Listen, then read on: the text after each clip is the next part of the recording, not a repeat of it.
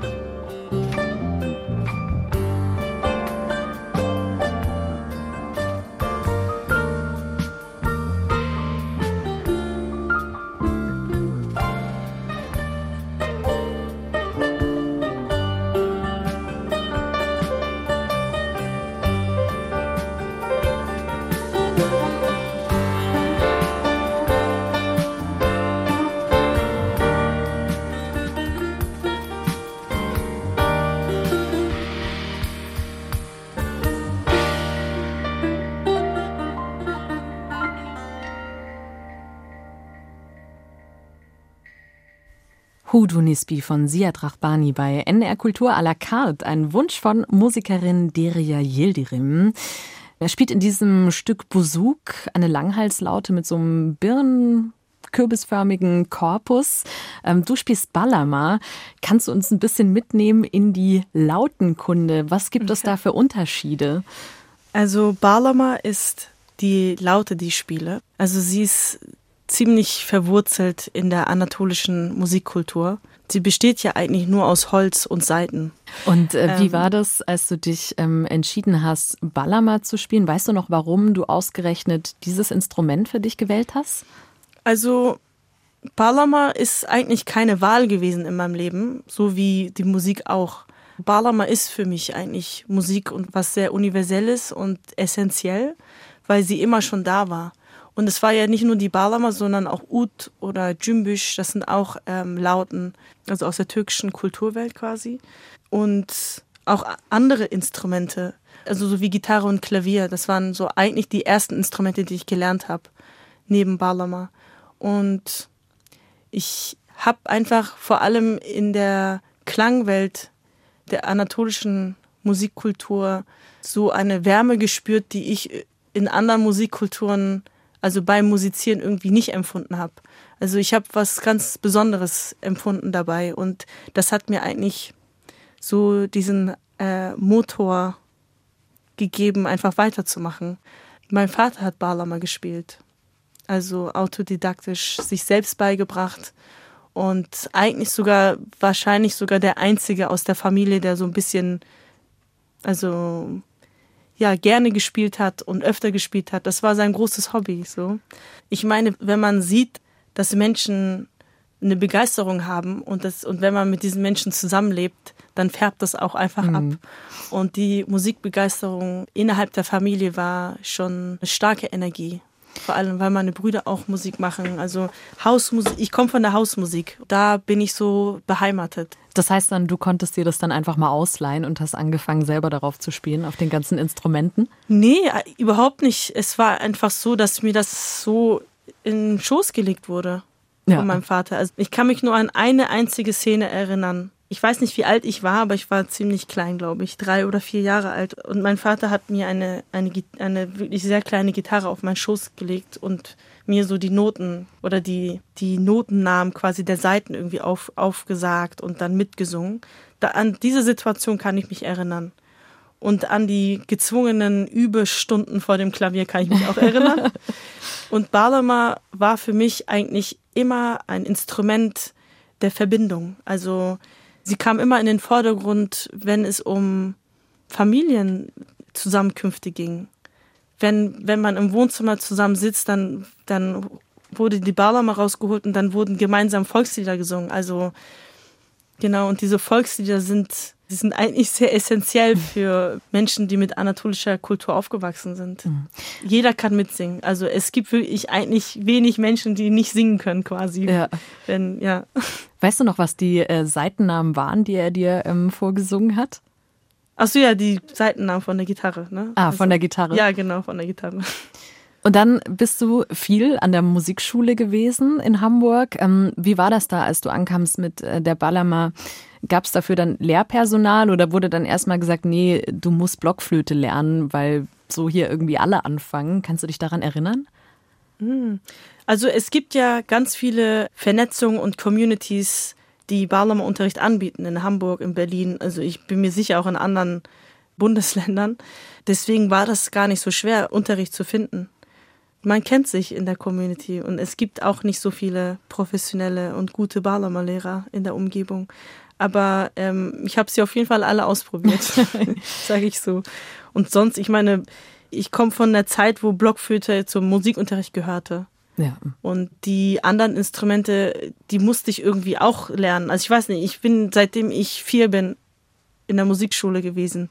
Ich bin sozusagen damit aufgewachsen. Für mich war das eigentlich Normalität, dass jeden Tag ein anderes Instrument gelernt wird. Wie viel Zeit hast du dann in der Musikschule verbracht? Ja, meine Kindheit, glaube ich. Okay. Meine komplette Kindheit. so war das, ja. Das stimmt. Du bist in Hamburg auf der Veddel aufgewachsen und du hast vorhin schon erzählt, dass dein Umfeld dich immer stark beeinflusst in deiner Musik. Mhm. Für Leute, die jetzt nicht aus Hamburg kommen, was ist die Veddel für ein Ort? Veddel ist ein sehr besonderer Ort für mich, aber nicht nur, weil ich von da komme und weil die Menschen mich da geprägt haben, sondern weil das durchaus also ein Ort ist, der, ähm, glaube ich, ziemlich einzigartig ist. Es ist eine kleine Halbinsel mit 5000 Einwohnern und irgendwie sehr lebendig, aber nur wenn man irgendwie wirklich drin ist im Geschehen. So von außen mag, mag diese kleine Elbinsel, die eigentlich nur über Brücken zu erreichen ist und ausschließlich aus Einbahnstraßen besteht, mag es ein bisschen fremd sein für, für BesucherInnen sozusagen. Aber ich habe auf der Veddel eigentlich gelernt, was Community bedeutet und was Zusammenhalt bedeutet, aber auch eben die Kehrseite, dass es bedeutet, sich selber zu beschützen und ja, Freunde und Feinde zu erkennen. Da lernt man wirklich das Leben kennen. Und warum ich angefangen habe zu studieren, war eigentlich, dass ich wirklich so in meinem Inneren gespürt habe, dass ich andere Menschen kennenlernen möchte, die so ähnlich denken. Also ich habe gespürt, dass es da auch andere Menschen bestimmt gibt, die irgendwie so mit mir über Musik sprechen können, mich auch bereichern können oder wo, wo es irgendwie so eine andere Zusammensetzung gibt. Weil der Radius war schon sehr ähm, übersichtlich eigentlich in mhm. meinem Leben. Das war ja eigentlich nur die Veddel und Wilmsburg und die ganzen türkischen Volkschöre, wo ich im Ensemble mitgespielt habe. Und eigentlich ging es wirklich darum, so anatolische Volksmusik oder türkische klassische Musik zu, also zu interpretieren. Mhm. Und aber gar nicht irgendwie so zu interpretieren, dass man versucht, eine neue Sprache zu entwickeln oder wo die eigene Perspektive im Vordergrund stand oder wir was Neues erschaffen haben musikalisch. Es ging eigentlich immer nur darum, etwas nachzuspielen. Ich glaube, diese Menschen, die, die mich sozusagen umgeben haben, das waren alles Leute, die eine ganz andere Motivation hatten, diese Musik zu spielen. Also jetzt mal Tacheles zu reden, das waren alles Menschen, die 30 Jahre älter waren als ich. Oder 40 oder 50. So, das war die ersten Generationen, die sozusagen nach Deutschland kamen und die irgendwie auch Zuflucht an diesen Freitagabenden und Samstagabenden, wo sie da sozusagen zusammenkommen und Musik machen und, und singen, da, da war ich. Also ich war, ich war die, das einzige Kind quasi in, in dieser Runde. Und ich, ich habe sehr genossen, aber irgendwann habe ich gemerkt, dass, ähm, dass ich irgendwie woanders hin möchte. Oder dass mir was fehlt auf jeden Fall. Und deswegen dann dieses, das Musikstudium. Und was mich so ein bisschen im Nachhinein so auch wieder zu dem gemacht hat, der ich jetzt bin, ist, war so ein bisschen dieses, ich habe sozusagen Klavier studieren müssen. Mhm. Ja, ich kann Klavier spielen, ich konnte Klavier spielen. Das war meistens klassische Musik, aber ich musste quasi etwas studieren, was mich wirklich, was mich nicht wirklich erfüllt hat als Musikerin. Aber ich habe es nur gemacht, damit ich die Menschen dort kennenlernen kann oder anderen Menschen begegnen kann, jenseits von der Veddel und von Wilhelmsburg. Ja. Deswegen es hat mich schon sehr geprägt. Deswegen waren die Begegnungen viel wichtiger als das Studium selbst. Ja, ja. Ja, ich würde sagen, wir hören rein in neue Musik von dir, von deinem Album Hey Dostum Chuck. Das ist das Stück Dandini Dandini. yemin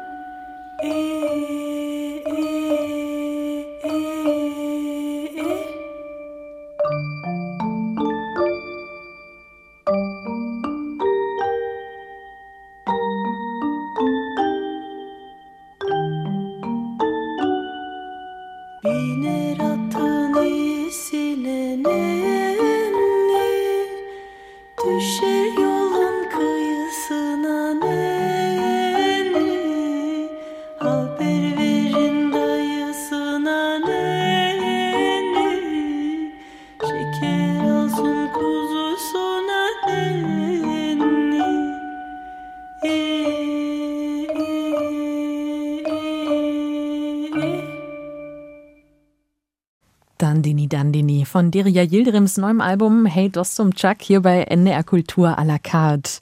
Um was geht's in dem Stück? Es ist ein uraltes Wiegenlied. Und ich ähm, habe das sozusagen für das Kinderliederalbum ausgesucht, weil ich selbst damit aufgewachsen bin. Vor allem hat es meine Oma eigentlich sehr oft gesungen. Es gibt so eine Art, quasi das Kind zu wiegen. Also meine Oma saß sozusagen sie saß mit und die Beine sind quasi ausgestreckt und dann wird das Kind auf die Beine gelegt. Oh, das klingt dann, sehr gemütlich. Ja, genau. man muss, man muss noch sehr klein sein. Ja, ja. Leider dann, zu spät. und dann wiegt man das Kind eben von rechts nach links. Und dabei hat sie mir dieses Lied gesungen. Daran kann ich mich auch erinnern, an so einen Moment. Das war natürlich ähm, einer der ersten Favoriten fürs Album. Was war die Inspiration für das Album? Hattest du das schon lange im Kopf, dass du das mal machen möchtest? Ein Album mit Musik für Kinder? Ähm, nein, überhaupt nicht. Ich bin durch Gespräche und durch eigentlich so ein bisschen durch so einige Zufälle ähm, dazu gekommen, so ein Album zu produzieren. Ähm, und ich hatte total Lust, das mit Graham Mushnick zu machen. Also das ist der Keyboarder, Orgelspieler von meiner Band Group Shimshek. Die Inspirationen sind eigentlich wieder die Menschen, die mich umgeben. Vor allem meine Familie, wie das ja fast auch immer so ist bei allen meinen Alben. Die Kinderlieder, die sozusagen für meine Eltern wichtig waren oder für meine Großeltern oder sogar für meine Cousinen und Cousins, die ja auch als Kinderchor im Album da mitsingen. Das war mir sehr wichtig, dass man generationsübergreifend über ein Thema singt und spielt, was uns irgendwie wieder zusammenbringen kann. Das zum einen als Inspiration und meine Motivation war dann während der Arbeit ein Album zu schaffen, wo unsere neue Generation, die ja Gen Z genannt wird, ja, eine, eine Plattform zu schaffen. Also eine Plattform meine ich eigentlich mit eine Mitsing-Plattform, wo sie sich vielleicht irgendwie wiederfinden können wo sie sich ausprobieren können. Mir fällt auf in, in, in meinem eigenen äh, Bekanntenkreis, dass die junge Generation ihre Sprache verliert. Damit meine ich eigentlich die türkische Sprache oder allgemein die Sprache, mit der sie aufwachsen. Sie verstehen voll viel und sie können auch sprechen, aber irgendwie ist das so ein bisschen beeinträchtigt, weil man umgeben ist oder mehr umgeben ist von deutscher Sprache und das mittlerweile irgendwie andere Sprachen nicht mehr so einen Raum haben. Mhm. Oder diese Zweisprachigkeit oder die Mehrsprachigkeit. Angefangen in der Schule. Ich zum Beispiel spreche auch mittlerweile noch, nur noch Deutsch mit meinen Eltern. Sobald es um Emotionen geht oder du willst irgendwas erklären und irgendwie irgendwas ist passiert, dann, dann es wieder ins Türkische für mich. Aber so, ich möchte unserer neuen Generation einfach mitgeben, was sie eigentlich mitzutragen haben, damit wir das nicht verlieren, was wir eigentlich haben. Mhm. So, weil nur so können wir eigentlich eine Welt erschaffen, die wir auch bewundern können. Sonst wird sie doch viel zu langweilig. Mhm. Also diese ganzen Melodien, die jahrhundertelang äh, mündlich überliefert wurden, also die, die müssen doch irgendwo münden. Und das, das darf nicht in Anatolien bleiben, weil das muss auf die Vettel. Ja. Weißt, was ich meine? Also das muss nach Hamburg, das muss nach Berlin. Äh, und deswegen das Album. Wie bist du bei diesem Rechercheprozess vorgegangen? Also es kommt für mich so rüber, als ob du schon dich intensiv damit auseinandergesetzt hast. Das war ich eigentlich total einfach. Ich habe ganz viele Gespräche geführt, also vor allem auch mit Taner Akyol, das ist ähm, mein Ballermann-Lehrer, also auch mittlerweile so musikalischer Freund. Er war eigentlich so mein erster Ansprechpartner, so ein bisschen dieses allgemeine Recherchieren. Was ist eigentlich türkische Kindermusik oder anatolische Kindermusik? Volksmusik für Kinder. Also was gibt es überhaupt sowas? Und was ist die Definition davon? Und eigentlich gibt es sogenannte Kinderlieder gar nicht. Also türkische Kinderlieder, die zurückzuführen sind auf Volksmusik. Es ist im Allgemeinen Volksmusik, die ja auf Türkisch gesungen werden auch. Zum einen auch in anderen Sprachen wie Kurdisch oder in Azeri. Da ist zum Beispiel auch ein Lied im Original aus Azeri, aus Aserbaidschan, ähm, aber ins Türkische dann übersetzt. Das sind im Grunde genommen Volkslieder, die auch für Kinder gesungen wurden oder mit Kindern gesungen wurden. die sich dann so ein bisschen als Kinderlieder etabliert haben in den folgenden Jahrzehnten. Und das, das haben wir dann sozusagen herausgefunden quasi. Ja, und das ist ja auch eine interessante Fragestellung. Natürlich gibt's äh, irgendwie kann ich in meiner Kindheit schon auch einige Lieder wiedererkennen oder erinnere mich dran, die explizit für Kinder geschrieben waren. Aber zum Beispiel It's Raining Man auf der Jukebox war definitiv kein Lied für siebenjährige Mädchen. ähm, glaubst du, dass man für Kinder überhaupt anders komponieren, anders schreiben muss? Nein, also da sage ich auch direkt nein, weil das war so eine Voraussetzung für mich. Die war glasklar. Ich mache einfach genau so Musik, wie ich es machen würde. Ähm, die Musik klingt ein bisschen übersichtlicher, weil wir das äh, alles selber eingespielt haben und wir haben das alleine produziert. Ja, ich wollte eigentlich so ein bisschen, dass, so dass das Authentische irgendwie immer noch rüberkommt und dass die Musik nahbar ist. Dass das nicht ausproduziert ist und dass das nicht glatt sich anhört dass es ähm, einen Raum gibt für, für das Mitsingen. Das war mir ganz wichtig. Mhm. Deswegen sind auch die Lieder so ausgesucht, dass, dass sie so einfacheren Zugang haben als andere Volkslieder, die vielleicht auch für Kinder gesungen wurden. Es gibt schon durchaus so typische Kinderlieder. Zum Beispiel Arkadaşım Eşek heißt Mein Freund der Esel. Und das ist ein Lied von Barış Manço, also eine, eine Pop-Rock-Legende aus der Türkei. Leider viel zu früh von uns gegangen. Und Arkadaşım Eschik äh, referiert auch so ein bisschen auf das Albumcover. Die Tiere, die so aufeinander hocken oder gestapelt sind. Ich weiß nicht, wie man das interpretieren mag. Aber das ist sozusagen, das soll referieren zu den Bremer Stadtmusikanten. Und Arkadaşım Eschik heißt mein Freund der Esel. Und Barış Manço hat ähm, ein Lied über die Bremer Stadtmusikanten geschrieben. Und das ist auch auf dem Album drauf. Hey Dostumchak heißt das neue Album von Deria Yildirim. Sie hat sich aber auch Musik von einer Künstlerin gewünscht, ja, deren Songs, wie ich finde, irgendwie auch Raum lassen für vieles, für viel Experiment. Die Künstlerin heißt Anadol und das Stück heißt Yilinin en Usun Dakekasi.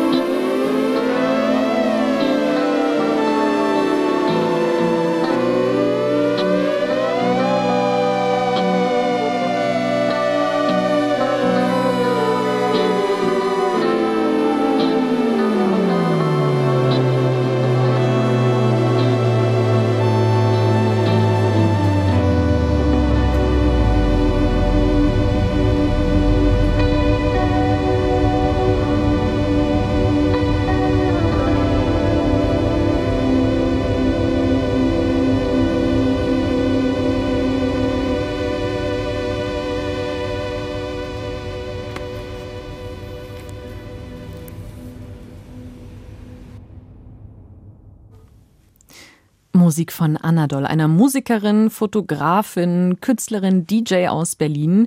Dieses Stück hat Deria Yildirim mitgebracht hier bei NR Kultur à la carte. Und obwohl Deria Yildirim aus Hamburg kommt, hat es sie mittlerweile nach Berlin verschlagen. Ähm, und du hast vorhin schon erzählt, dass Musik immer stark mit deiner Familie zusammenhängt, das gemeinsame Musizieren, dass du ja durch die Hausmusik geprägt bist. Anadol ist ja jetzt auch eine Künstlerin aus Berlin, aus so einer subkulturellen Szene. Hast du in Berlin jetzt auch eine neue Familie gefunden im musikalischen oder schaffst du eher so für dich allein? Ja, also Familie in weiterem Sinne würde ich sagen. Also diese Hausmusik ja innerhalb der Familie passiert, in unberechenbaren Momenten, in, in spontanen Momenten. Darum ging es ja immer so. Das, das habe ich in Berlin nicht so. Das habe ich zumindest nicht ständig.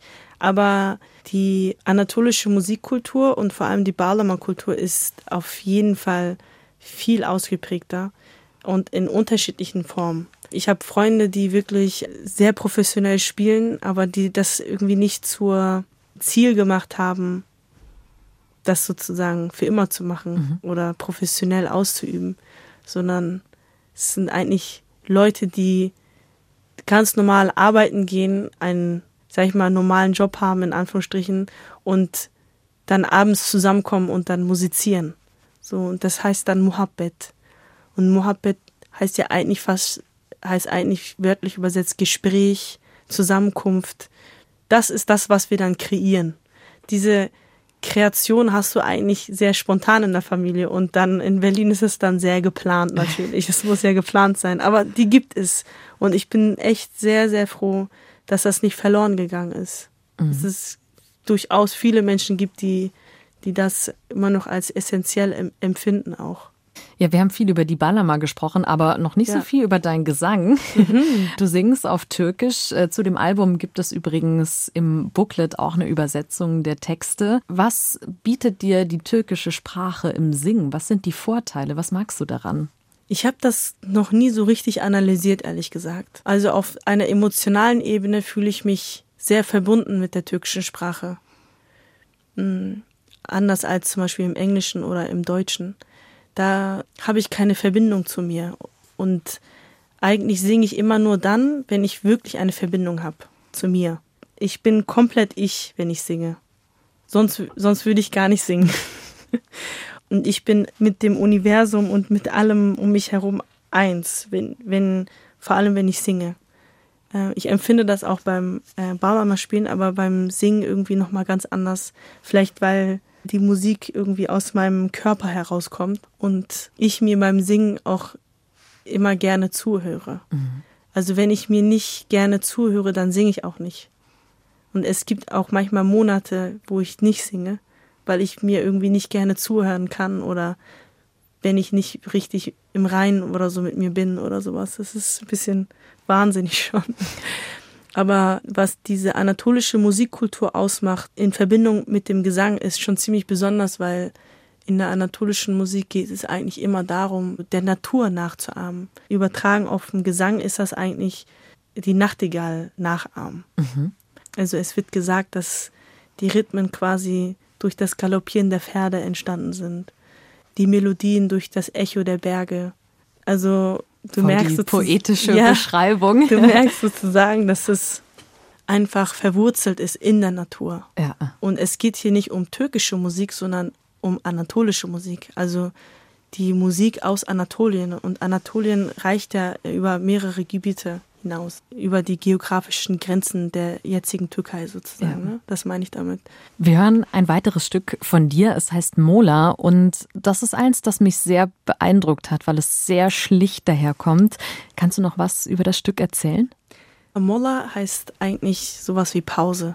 Ich hatte schon immer den Wunsch gehabt, in einem Album, was ich irgendwann rausbringen werde, so eine ganz schlichte Improvisation zu haben auf, auf der Balama, die einfach aus meinem Gefühl herauskommt und die eigentlich wirklich eine Pause, also eine Pause geben soll von der Narrative eines Albums, weil ich genau das eigentlich bezwecken will, dass man einfach mal kurz runterkommt und den Emotionen der Melodien folgen.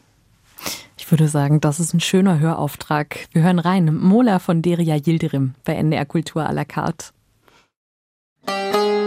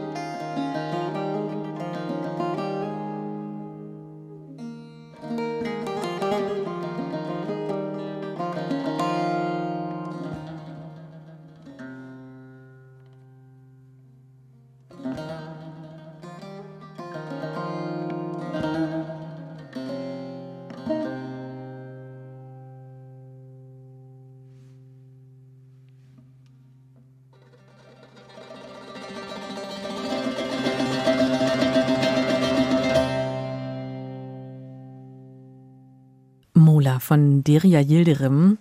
Als ich das Stück gehört habe, habe ich mich als erstes gefragt, wie stimmt man eigentlich eine Balama? Balama ist ein transponiertes Instrument.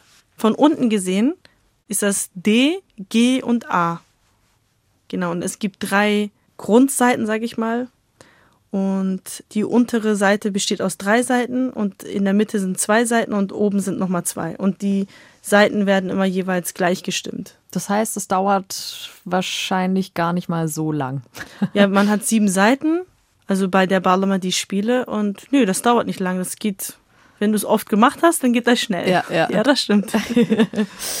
Deria Yildirim ist zu Gast bei NDR Kultur à la carte und wir haben schon viel über ihre Musik gesprochen, aber es schwingt auch immer eine politische Ebene mit durch, die wir jetzt noch nicht so explizit angesprochen haben. Auch in Bezug auf deine Ausbildung an der Musikhochschule klang es gerade schon ein bisschen an. Ist das auch ein Teil deiner Arbeit, eben aufzuzeigen, dass es auch eine andere Perspektive aus, auf einen klassischen Kanon geben kann, außer eben diesem eurozentristischen, der natürlich vor allem auch an Musikhochschulen ganz stark vertreten wird? Ja, eurozentristisch, das ist ein, ein gutes Stichwort, weil eigentlich möchte ich auch an dieser Stelle die Hochschule wieder in Schutz nehmen, weil die Hochschule basiert ja auf klassischer Musik.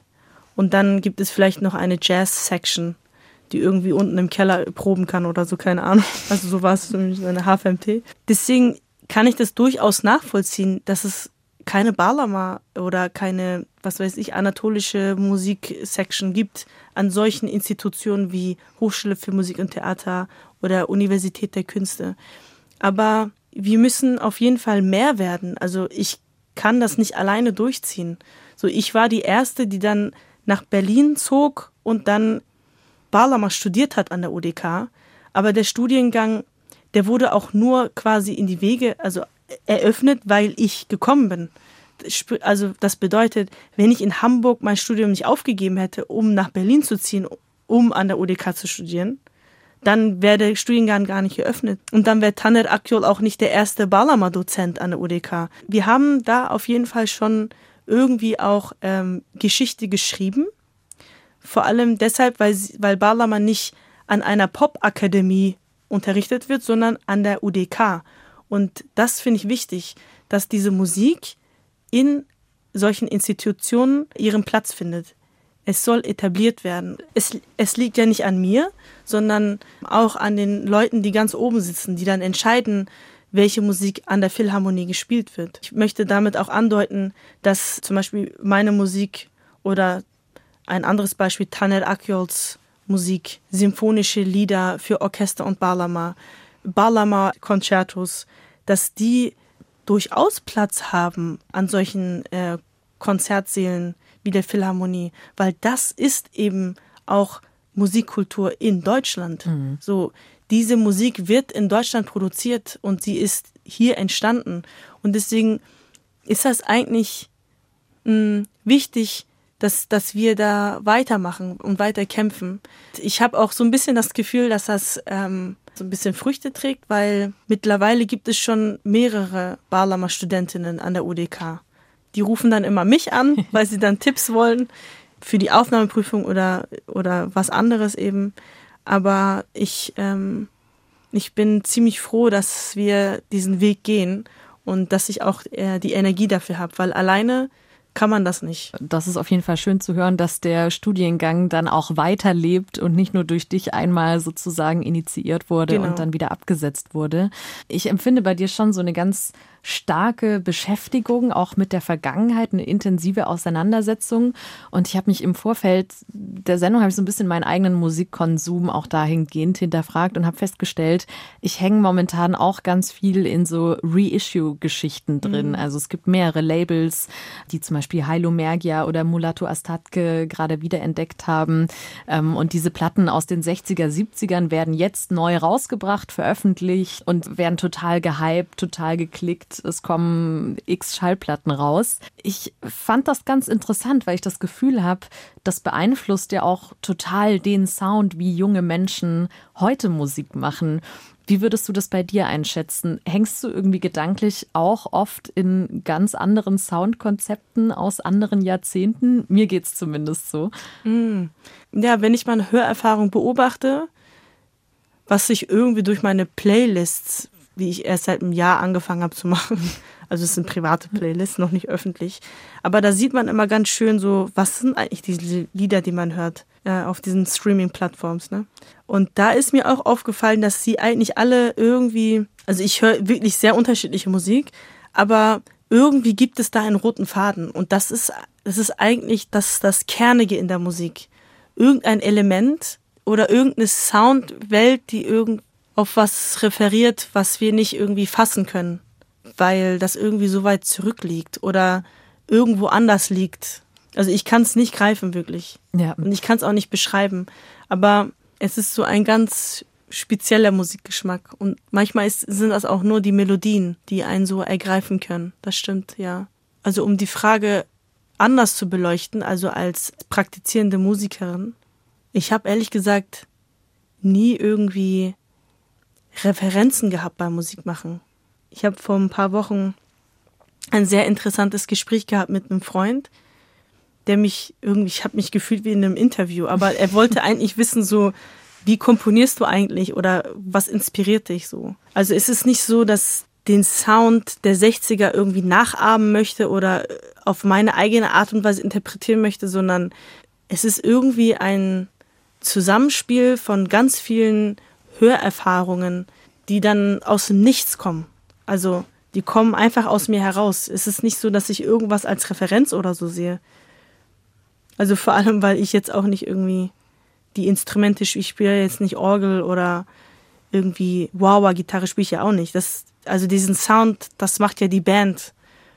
Und ähm, aber es ging mir nie darum, irgendwas nachzuahmen, was, was damals war. Mhm. in meiner Musik. Bis heute nicht. Es geht mir eigentlich immer darum, eine eigene Sprache zu entwickeln, eine eigene Sprache zu sprechen, die ganz viele Sprachen vereint, weil genau das bin ich. Also ich bin et eigentlich etwas Neues, ähm, was nicht aus dem Alten schöpft, sondern aus ganz vielen Sachen schöpft. So. Mhm. Gerne würde ich dich noch fragen, du hast diesen kernigen Sound angesprochen, den du magst. Der letzte Wunsch, den du mitgebracht hast für heute, ist von L. Mitchells Affair. Faced Out heißt das Stück. Ist das auch genau dieser Sound, den du gerade angesprochen hast? Ja, also Yeti Season ist das Album, was ich eigentlich rauf und runter höre. Das ist der Sound, den ich meine, der mich träumen lässt und fühlen lässt. Dann würde ich sagen, Musik ab.